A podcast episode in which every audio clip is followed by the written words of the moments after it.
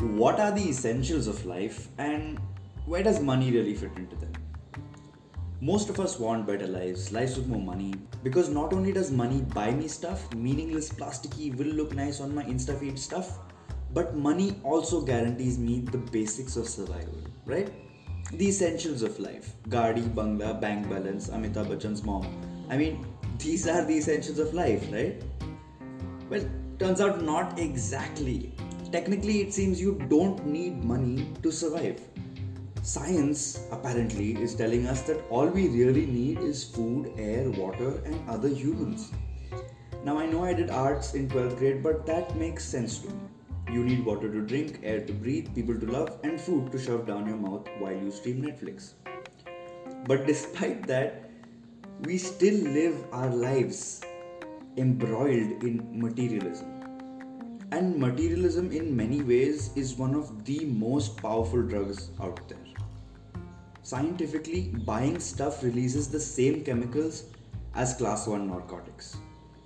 Yet you never see the NCB go after a Bollywood actress for buying like a seventh BMW. They're all like, nah, that's too big a drug for us to deal with. Let's just focus on the 50 grams of marijuana. That's that's uh, that's how we solve this problem. Let's let's leave the really big stuff to somebody else, and that, and that's what we've done. We've left the really big stuff, like oh, I don't know, growing the food that sustains humanity. That that we've left to to our farmers the same farmers who toil all day, the same farmers who get their hands dirty, the same farmers who are out today on the streets of India being hit by lathis and water cannons for simply trying to put forth their point. Don't bite the hand that feeds you, we've been told. The government's like, alright.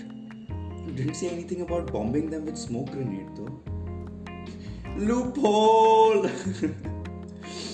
But aside from the fact that the only thing you're allowed to protest these days is against people protesting the government, the manner in which society has twisted the hands that feed us is what is truly deplorable. Think about it. We've been growing food forever. It literally takes nothing. The soil already there. The seed conveniently grows on the damn trees. The water literally falls from the damn sky. The air is, is, is always there. The sun shows up like every 12 hours and hits us in the face. And, and, and that's it. That's all you need to grow food. Yet, farmers today are one of the most economically and socially challenged demographics. Every year, nearly 6,000 farmers commit suicide in this country. Every day nearly 28 people dependent on farming take their own lives. Simply because they can't pay back their dues they have no money to eat. Because capitalism is this horrible game where everyone who plays is a loser. And, and you're not allowed to rage quit. No. Capitalism is is competition incessant eternal against what i ask myself and why, why do we all have to play this game it seems unfair to all those of us who don't want their life to be incessant competition. It seems unfair to all those of us who don't have quote unquote marketable skills. I mean, you could be the nicest person, have the biggest heart, but that will only really matter in the world of capitalism if you're trying to sell that big heart. Hmm? Honestly, the black market organ trade will give you a solid rate for your big heart. If you think about it, the black organ market is such a wholesome place. They don't care who you are, your creed, your race, your gender, your caste. They just love you for what's on the inside. Capitalism, however, is, is really different from money by itself. Capitalism is a relatively recent phenomenon. Well, money has existed for millennia. And in today's world, I understand that money can be incredibly useful in the right hands, money has the powerful effect of social mobility. It allows the sick to access healthcare, the oppressed to access education, the hungry to access food. This podcast, then, is about two things. It is foremost about our farmers who have been made the victims of a game where all losing, who toil every day so that you and I can quite literally enjoy the fruits of their labor. This podcast is also about money it's about the importance money plays in the world of today and how money isn't a bad thing. We just have to make sure that the hands that are holding it are clean. This podcast is about how Greenpeace India worked towards solving the problems faced by farmers, funded by money raised by the public. Greenpeace India is not only one of the most recognizable names in the environmental movement, but they have created some fascinating farmers programs, ranging from the Bihar Kedia Living Soils program, which was so popular and useful that the Bihar government actually made it part of their state policy, to programs like the Circle of Solidarity, which was designed to raise funds for the marginalized, forgotten, and frankly fucked over farmers, whose livelihoods have gotten even worse, if that was possible, since the outbreak of the pandemic. And I'm delighted to have with me today two young guns of Greenpeace India, Ms. Anusuya Dev Sarma and Mr. Abhishek Chanchal, both of whom played pivotal roles in these incredible farmers' initiatives. In fact, so inspirational was the work done by Greenpeace India that it inspired me to do my own little bit. Today, I want to inform all my listeners, present and future, that what on earth will always be free. Yeah, that's right, always to be free. This is simply due to the fact that my incentive for doing this should never be corrupted by the taint of green. But I do want to do something for my guests because not only are they inspirational, but they often do so much so selflessly that the least you and I can do is help them out. From every episode, beginning with this one, I will be putting out links to organizations or charities that my guests are a part of or want to patronize. And to you, brilliant listener, I ask donate any amount, big or small, of your choosing. If you're inspired by their work, have learned something from them, or simply feel that good people should be rewarded for good work, please do make sure to check out the donation links I will be advertising in every episode. For today's episode, you can donate to Greenpeace India's farmers programs, the links for which you can find on our social media on Instagram, Facebook, or Twitter. But first, how significantly is the youth shaping the environmental movement? How tough is it to get farmers to switch to organic? Why was Greenpeace India's model adopted by the Bihar government? And how you can help do your bit for the farmers of India in this week's What on Earth.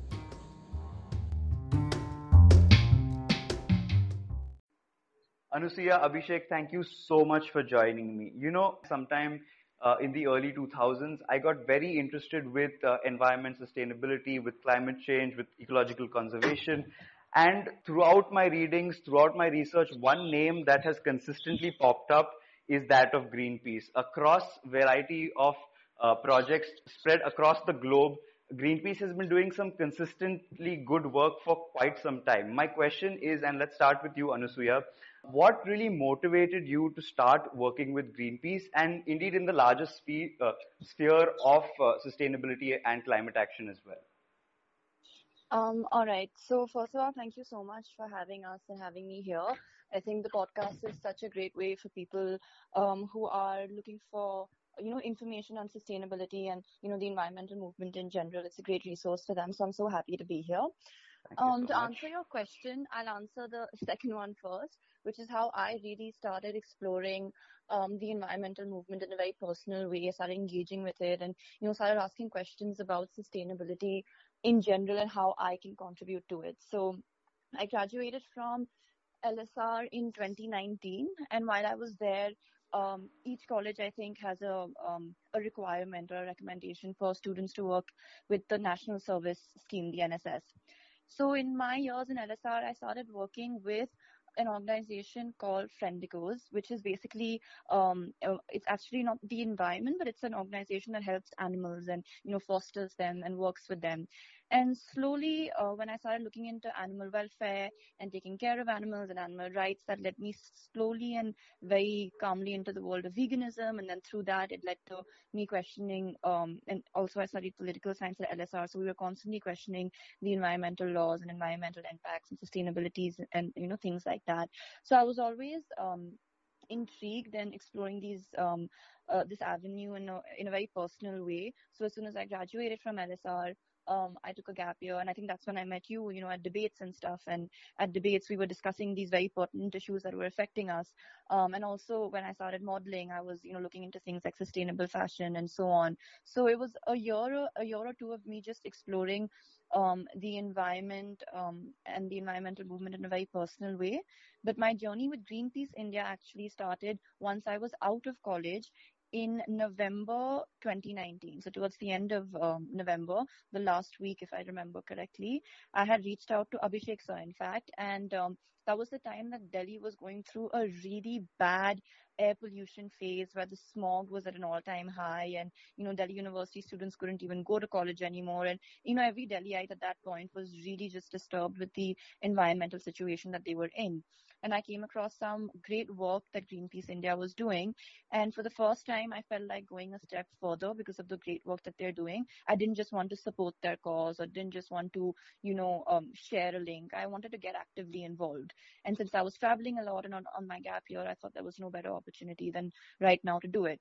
Um, so I reached out to Abhishek sir, I reached out to Greenpeace India, and Greenpeace India actually, even before COVID-19, had this wonderful online induction process so that people from across the country, no matter where they are, could get involved and, you know, help if they wanted to. So my journey started with them as a, like a three month internship in November.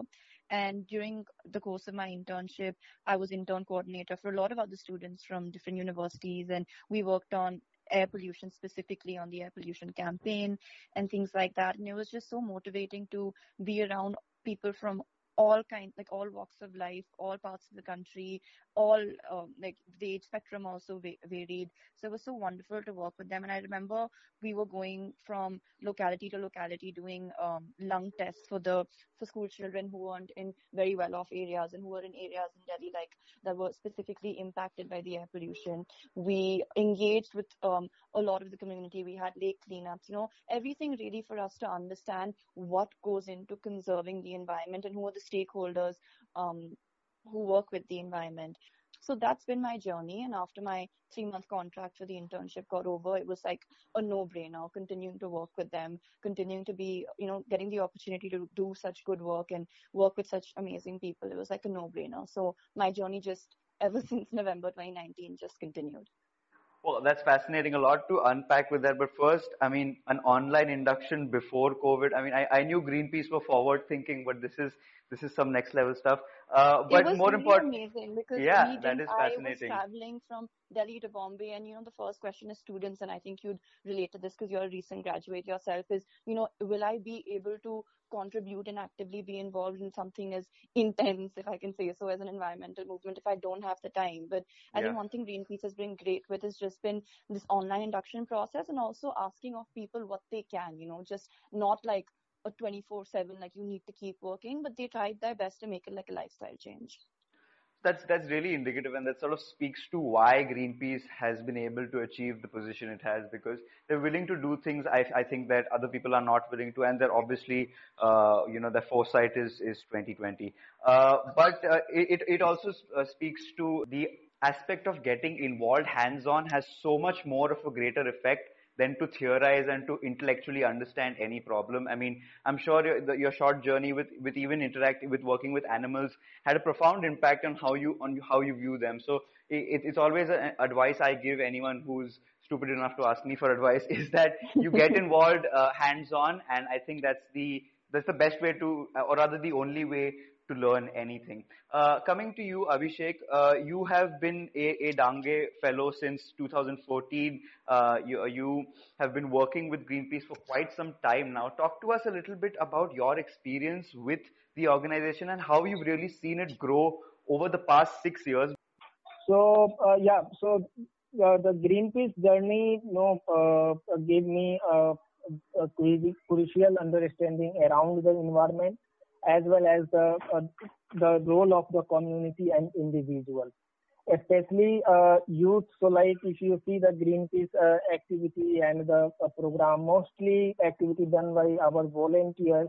And we uh, strongly uh, believe that young young mindset change the world because they have a huge potential to shifting the mindset and all that so we have done uh, uh, so, so, many good work, like we have done the Kedia story in Bihar, around the sustainable agriculture. We have done the like decentralized energy uh, uh, campaign in the uh, Dharnai village.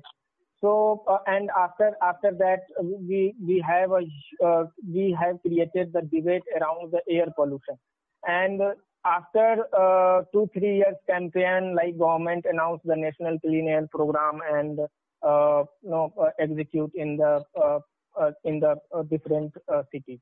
So these are the success story with greenpeace and i was the part of that thing. You know that's uh, that's fascinating to me for me. Lots to unpack there. Uh, to start with you're absolutely right. Uh, we see this as a recurring trend that the youth is getting more and more involved in these kinds of activities. Uh, and i'm sure that's something I, I, want to talk to anusuya as well in some time uh, is is how sort of uh, this next generation is taking it upon themselves to be the change that they want to see but you you spoke about various programs that greenpeace has undertaken and to me, the one of the most fascinating ones is the Kedia Living Soils program that, that took place in, in Bihar. Uh, so talk to us a little bit about what this project was and, you know, how did sort of Greenpeace go about uh, its operations? So like, uh, right now, if you know the you know, sustainable agriculture and the crisis of the, in the sector of the agriculture, so we established uh, um, like uh, Kedia village where right now around 600 uh, families are doing the uh, uh the organic farming thing. So th- these are the first village of the Bihar, and uh, the um, Bihar government announced uh, as a as a solution model, and they announced to do this campaign in every around every district of the Bihar. And the chemical, as you know, that the chemical-based farming destroys the soil and its ecosystem. So when we when we say that uh, organic uh, uh, agriculture, it's it's it's, important to talk around the soil and its ecosystem.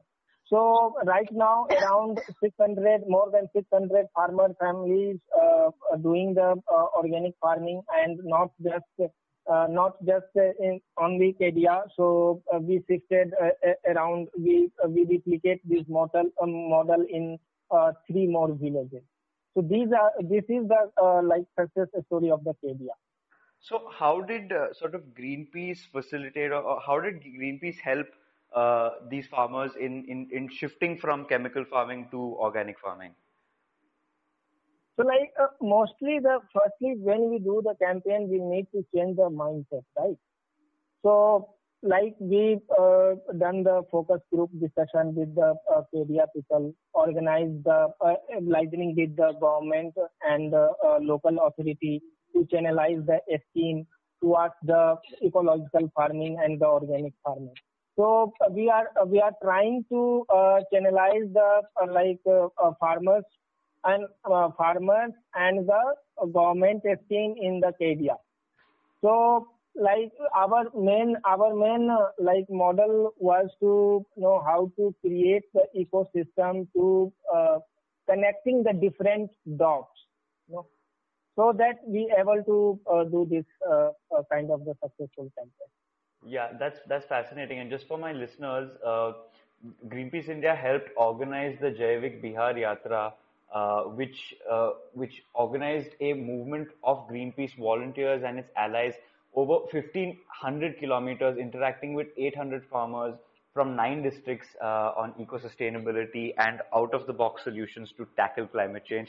Uh, and especially in the times of uh, COVID, we've seen uh, migrant labor and agricultural labor being particularly affected in, in, in such a disastrous way the likes of which we might not have seen ever since uh, in, in, in, in independent India. Uh, Anusuya, I want you to uh, I want to talk to you a little bit about uh, the CCS challenge that that you helped spearhead. In, so, I beg your pardon. Uh, that you helped spearhead in, in, in such a fascinating way, and and you know what was firstly that challenge, and what was the result of that challenge? All right. So the COS challenge um, is a very recent culmination of actually a really long journey that started um, with my during my internship stint with Greenpeace India. I was flown out to Bhubaneswar. Abhishek sir and I went as well, where Greenpeace India had a soil consultation um and or like on soil consultation and the, on soil health and things like that. They organized a um kind of like a meeting with different stakeholders from like directly to farmers to the government to non-governmental organizations like Greenpeace India working in this um, sector and we co-organized it with the Odisha Swamji Mancha and the Mahila Swamji Mancha. So I flew I flew down for that and at that point I had very little knowledge about how or I mean I all I had heard is organic farming is great and it's good but you know I always mm-hmm. ask myself if it's so amazing and it benefits all the stakeholders then why aren't farmers doing it as often and like you know what's going on so that's soil consultation and that, that five days that I spent in um, Bhubaneswar really um, got me connected to the organic farming movement because Greenpeace India, and this links also to the question you just asked Abhishek sir, um, you know, Greenpeace India um, did everything from getting the farmers from dif- di- like different districts of Odisha and paying their money and paying their, um, like even their stay if they couldn't travel back in time in Bhubaneswar in the hotel where we were like staying. Um, just one second. Yeah. Um, they did all of that. And then I remember sitting through the consultation and there were different stakeholders who were speaking about why this should be done. And there were a lot of farmers who had very relevant questions about the transition, about how it impacts them and things like that. So I was really connected to organic farming and what Greenpeace India was trying to do all over India and places like Kedia and Bhubaneswar. Um, I was really connected to this pre-COVID as well. But during COVID, we obviously hit a disastrous time in the country where now every organization's focus, including Greenpeace India, was also on COVID relief and I was speaking to, you know, my colleagues. Uh, I have a wonderful colleague called Pooja at Greenpeace India and Abhishek sir. And we were speaking about this project, which actually benefits um, three stakeholders at once, which, which was first the um, migrant laborers who had been hit really bad by COVID because they had lost their, you know, daily wage earnings that they would have that would sustain them um, through the day.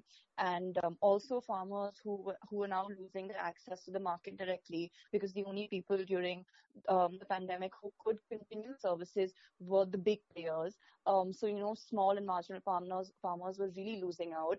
Um, and also, of course, the environment was, um, you know, getting a, some time to re- revive, but it, it, was always in question that organic farming needs to be pushed forward. So the Circle of Solidarity um, project was really a way for Greenpeace India to directly source organic produce from these small and marginal farmers, support them, give them the kind of information um, and financial support they need to make that transition to organic farming and then buy that produce for, from them so they have that kind of security and then use that same produce that they've just um, gotten and directly sourced from the small and marginal farmers and then use that to make kind of ration kits and food kits which would finally be distributed as COVID relief to um, uh, to migrant laborers who need it every day. And of course, these two stakeholders who really needed it directly get impacted. But also overall, this was a very sustainable way of getting, of like practicing COVID relief or getting through the pandemic because you were also supporting and allowing organic farming to grow in places and with farmers who probably need it the most. So when I heard about this project, I, I mean, till date, I think I've worked with a lot of organizations and a lot of projects with Greenpeace India. But till date, I think this is um, one, been one of the most meritorious projects I've come across because it's just so well planned and it's kind of like hitting three birds with one stone, but we don't really hit birds with Greenpeace India. Yeah. um, but um, yeah, so I was really, really impressed. And this is also the time that on Instagram, when we were in lockdown, and this is absolute lockdown when I first heard about this project, um, I, we, we were, str- all of us, and my friends and I, and volunteers and everyone who cared was struggling to find ways to contribute because they really wanted to. And I think um, your listeners will relate to this and probably you as well. At one point, the most we could physically do was put up stories of donation links and information so that people know as much. But I really wanted to take it a step further. One, because I wanted um, this project to get as much like financial support as possible, but two, also because I wanted consumers of things like food. All of us consume food and, you know, um, buy vegetables and groceries and stuff. So I wanted people to make an educated guess. So if they had a sustainable alternative and if they could buy organic foods and not the expensive kinds you find in supermarkets, but the kinds that will benefit, you know, our Indian marginal farmers, I really wanted people to know more. So after a month or so of thinking, once lockdown got over, I designed the COS challenge, which is this um, like circular solidarity challenge, where I put up a quick, I think it was a two minute um, IGTV video where I kind of explained this entire project the way I just have to you. And I challenged whoever was watching the video to um, donate and then to tag three people and you know get them to donate as well so that was kind of like a challenge in the sense that you have to make sure that the three people that you've tagged donated and um, exactly what I had hoped for luckily happened. A lot of people got involved because they had the same thought that I did that this project is so great. Why isn't it working? So people, uh, all, by, I think till date, the video has about 18,000 views and I have a very small Instagram, just about six or 7,000 people. So it reached a much larger audience. Um, by the third day of the video, I think uh, the people who were tagging um, each other in the comments weren't even the same in the same city as me. So it was really really successful, and um, I we crossed two lakhs in donations and within a, a, week. I think five or six days we crossed two lakhs in donations, and most importantly, people got to know about organic farming and how it's actually benefiting the farmers. So if you go to the comment sections, there are people actually asking the same questions that you are. That are the farmers willing to do this? Are they actually benefiting from them? And these are important questions that at least uh, put seeds of curiosity about this process into people. So the COS challenge was extremely fun and um, right now it's just one video, but other volunteers might put it up on their own pages and continue the challenge. So yeah, it was really, really great. And we got a lot of support from the community. I got support from people like you, from friends, from people I don't even know. So it was a really, really great experience. Well, uh, the credit of the successful uh, COS challenge definitely, I'd say, a large extent goes to your persistence and your dedication because uh, there are there are there are a lot of people who will sort of uh, you know post things online or on their story or you know make videos about a lot of things. But uh, sometimes it, it just feels that that is for the sake of making a video for you know virtue signaling to show the world that yes i too care about it. But your dedication and your persistence uh, you know to to, with such love to go after people and, and to make sure that the, that the donations come in. And it, it, was just fascinating for me. It's been something that i've been uh, increasingly trying to emulate in my own life that this is how you sometimes get after people in in a in like the best way possible. So thank you so much for that. Uh, Thank you, you, but I must say that a lot of the motivation to do something like this genuinely, and I'm not saying it for the sake of saying it, but genuinely comes from um, people that I've worked with in Greenpeace because, you know, often, uh, especially in the millennial age, putting up a story can also feel so tedious. But the kind of people that luckily I've met and worked with before COVID, I've literally met people, and Abhishek sir will be able to back me up on this. I've met people who carry a bag with them every day. There's this one wonderful gentleman that we met, and he carries a bag with him every day. And normal people like us, we carry our phones and laptops and chargers or maybe a wallet. And he literally used to carry a shovel. So whenever he sees a damaged plant, he goes and fixes it. And people like this, I mean, I was just so fascinated. People like this for all the work that they do, they never get any appreciation. So once I got exposed to the kind of work people do just silently and quietly without any appreciation or any applaud, that really pushes me to do as much as possible. That's absolutely 100% the reason why I even thought of doing this podcast because you're absolutely right. There's so many people who just go about their entire lives doing such incredible work and they don't, uh, you realize that they don't really do it for the applause. They do it because the work in itself is so inherently rewarding, uh, that, you know, they're just perfectly happy, uh, doing it. As, uh, one final question I, I, have to ask you, Anusuya, is you have been uh, in charge of uh, recruiting volunteers. You've been in charge of sort of managing them as well. Uh, you know, the, the, new volunteers that Greenpeace uh, keeps getting. And, and uh, in fact, you are one of the uh, largest organized NGOs uh, in this field, especially in India. you, you, you keep getting tons of new volunteers every day, and they're mostly young individuals.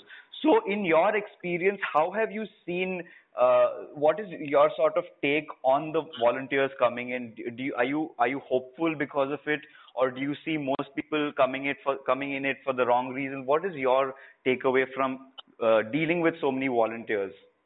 Um, so my experience with all the volunteers and the interns that we've gotten in, so we do have a um, an academic structure that supports kind of just getting an internship letter, right? But what I've noticed the most about Greenpeace India volunteers is almost all of them, like you know, a lot of the um, uh, a lot of the uh, colleges that have sent like interns to us have like a we have an MOU with them and they get academic credit. So there's a definite benefit for them. But the one thing that I've noticed is that, is that you know they might come in with them this mindset, but once they get down and do the work, they get so involved that till date like the December interns were under me, the January interns were under me, are still very involved in their own way, either with Greenpeace directly or the movement.